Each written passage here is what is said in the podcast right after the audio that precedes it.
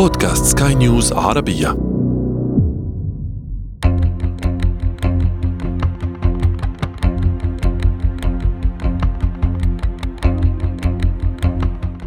اكذب ثم اكذب حتى يصدق الآخرون. أهلا بكم. أنا عمر جميل وهذا بودكاست بداية الحكاية. بداية الحكاية.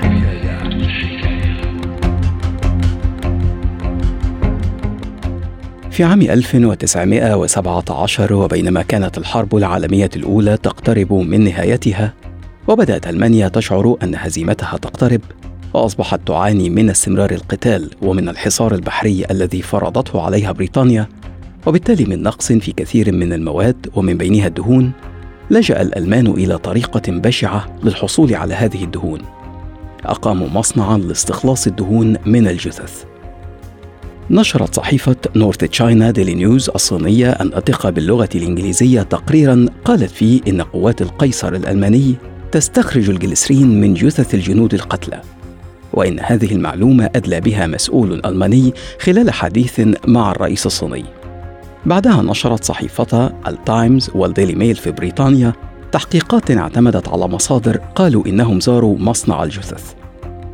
في الموضوعات المنشورة تم وصف تفاصيل حول كيفية معالجة الجثث التي كان يتم نقلها اولا عبر السكك الحديدية من ساحات القتال إلى المصنع المقام وسط منطقة كثيفة من الغابات والمحاط بسياج مكهرب. وفي داخل المصنع يتم إذابة الجثث وتستخلص منها الدهون ثم تحول بعد ذلك إلى مواد مثل النيتروجليسرين ومواد التشحيم والشموع وحتى ورنيش الأحذية. عرف ذلك المصنع بمصنع الجثث الألماني. طبعا أنكر المسؤولون الألمان هذه التقارير وأقسموا مئة قسم بأن ذلك لم يحدث لكن لم يصدقهم أحد. انتشر خبر مصنع الجثث الألماني ومدى قسوة الألمان في التعامل مع الجثث كل الجثث وأولها جثث جنودهم وقتلاهم. لكن الواقع أن مصنع الجثث البشرية الألماني لم يكن له وجود. واستخدام الألمان لجثث البشر لاستخراج الدهون كان محض كذب. بعد نهاية الحرب العالمية الأولى أقر وزير الخارجية البريطاني في ذلك الوقت أوستن تشامبرلين في عام 1925 بعدم وجود أي دليل على أن ألمانيا استخدمت جثث الجنود لاستخراج الدهون. وظل الموضوع مثارا لعقود حتى للصحافة البريطانية نفسها التي شرحت كيف تم اختلاق الموضوع لتشويه الألمان. نشرت بي بي سي البريطانية تحقيقا في فبراير 2017 يعني بعد مئة عام كاملة من ظهور القصة وكان عنوانه The Corpse Factory and the Birth of Fake News أو مصنع الجثث وميلاد الأخبار الكاذبة. نشرت أيضا صحيفة الجارديان تحقيقا عن الموضوع. وذكرت كيف قام جون تشارترس بصفته رئيسا للمخابرات البريطانية ورئيسا لقسم الدعاية أيام الحرب بتلفيق القصة. روى تشارترس كيف أرسل للصينيين صورتين. إحداهما لقطار يحمل خيولا ميتة والآخر يحمل جثث جنود. وسرب معها معلومة أن الألمان يذيبون الجثث للحصول على الدهون. كما أوعز للصحافة بأن تتعمد استخدام كلمة تدل على جثث البشر وليس الحيوانات. وحتى يدعم قصته بشكل أكبر زور داخل مكتبه مذكرات لمن يفترض أنه جندي ألماني قتل أثناء الحرب. يتحدث فيها عن موضوع إذابة الجثث بحيث يتم اكتشاف هذه المذكرات فيما بعد من قبل مراسل حربي شغوف بالمذكرات الألمانية. هذه المذكرات المزورة محفوظة الآن في متحف الحرب في لندن.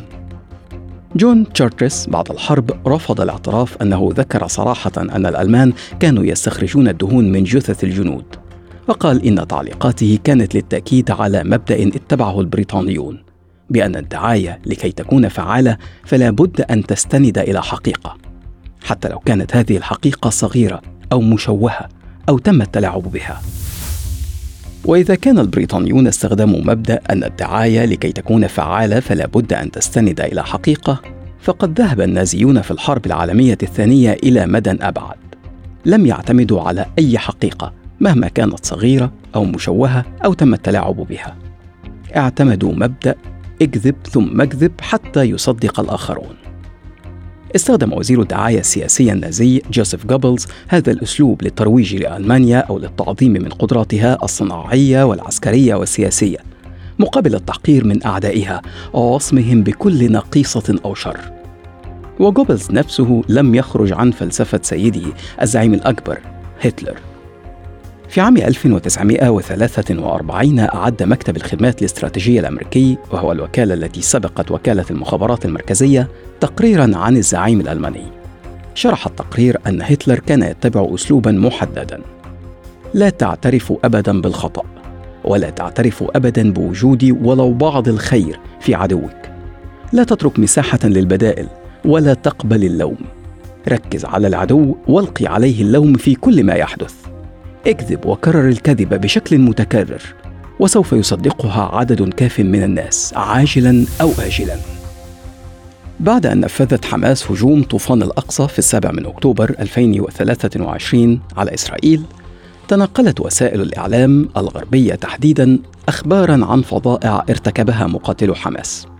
كان أحدها وأشدها فظاعة قطع رؤوس أربعين طفلا. لدرجة أن الرئيس الأمريكي جو بايدن تحدث عن صدمته الشخصية من مشاهدة هذه الفظائع I never really thought that I would see and have confirmed pictures of terrorists beheading children.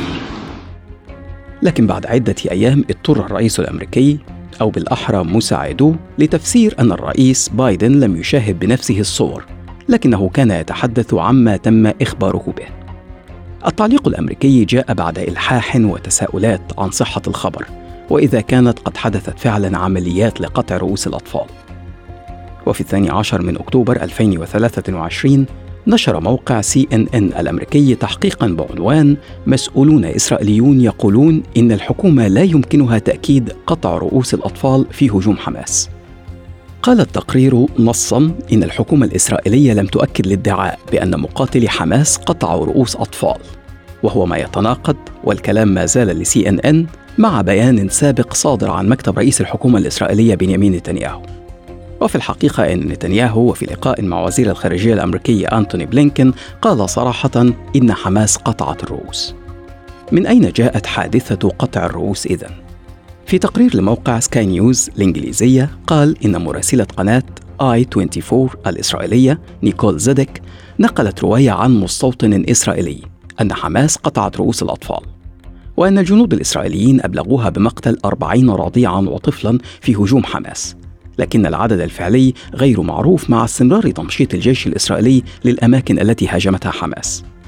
وفي الحادي عشر من أكتوبر 2023 نشر موقع جراي زون الإخباري المتخصص في الصحافة الاستقصائية تقريرا بين فيه أن مصدر المعلومة الأصلي كان جندي احتياط إسرائيلي يدعى ديفيد بن صهيون وأن بن صهيون الذي هو أيضا زعيم مجلس شمرون المحلي الذي يضم 35 مستوطنة غير قانونية في الضفة الغربية حرض خلال نفس العام على محو قرية حوارة في الضفة من الوجود. للعودة إلى الوراء قليلا. تبين أن نيكول زيدك مراسلة آي 24 الإسرائيلية لم تذكر في البداية مقتل 40 طفلا. وإنما قالت إن حوالي 40 طفلا تم نقلهم على نقالات للمستشفى. ثم عادت لتذكر أن الجنود الإسرائيليين أبلغوها بمقتل أربعين طفلا. في كتابه الشهير كفاحي صاغ أدولف هتلر مصطلحه الشهير الكذبة الكبرى أو الكذبة الكبيرة.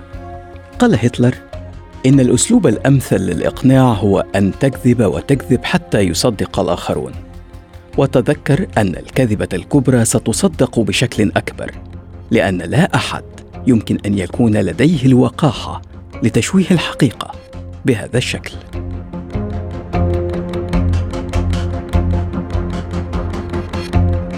بداية الحكاية.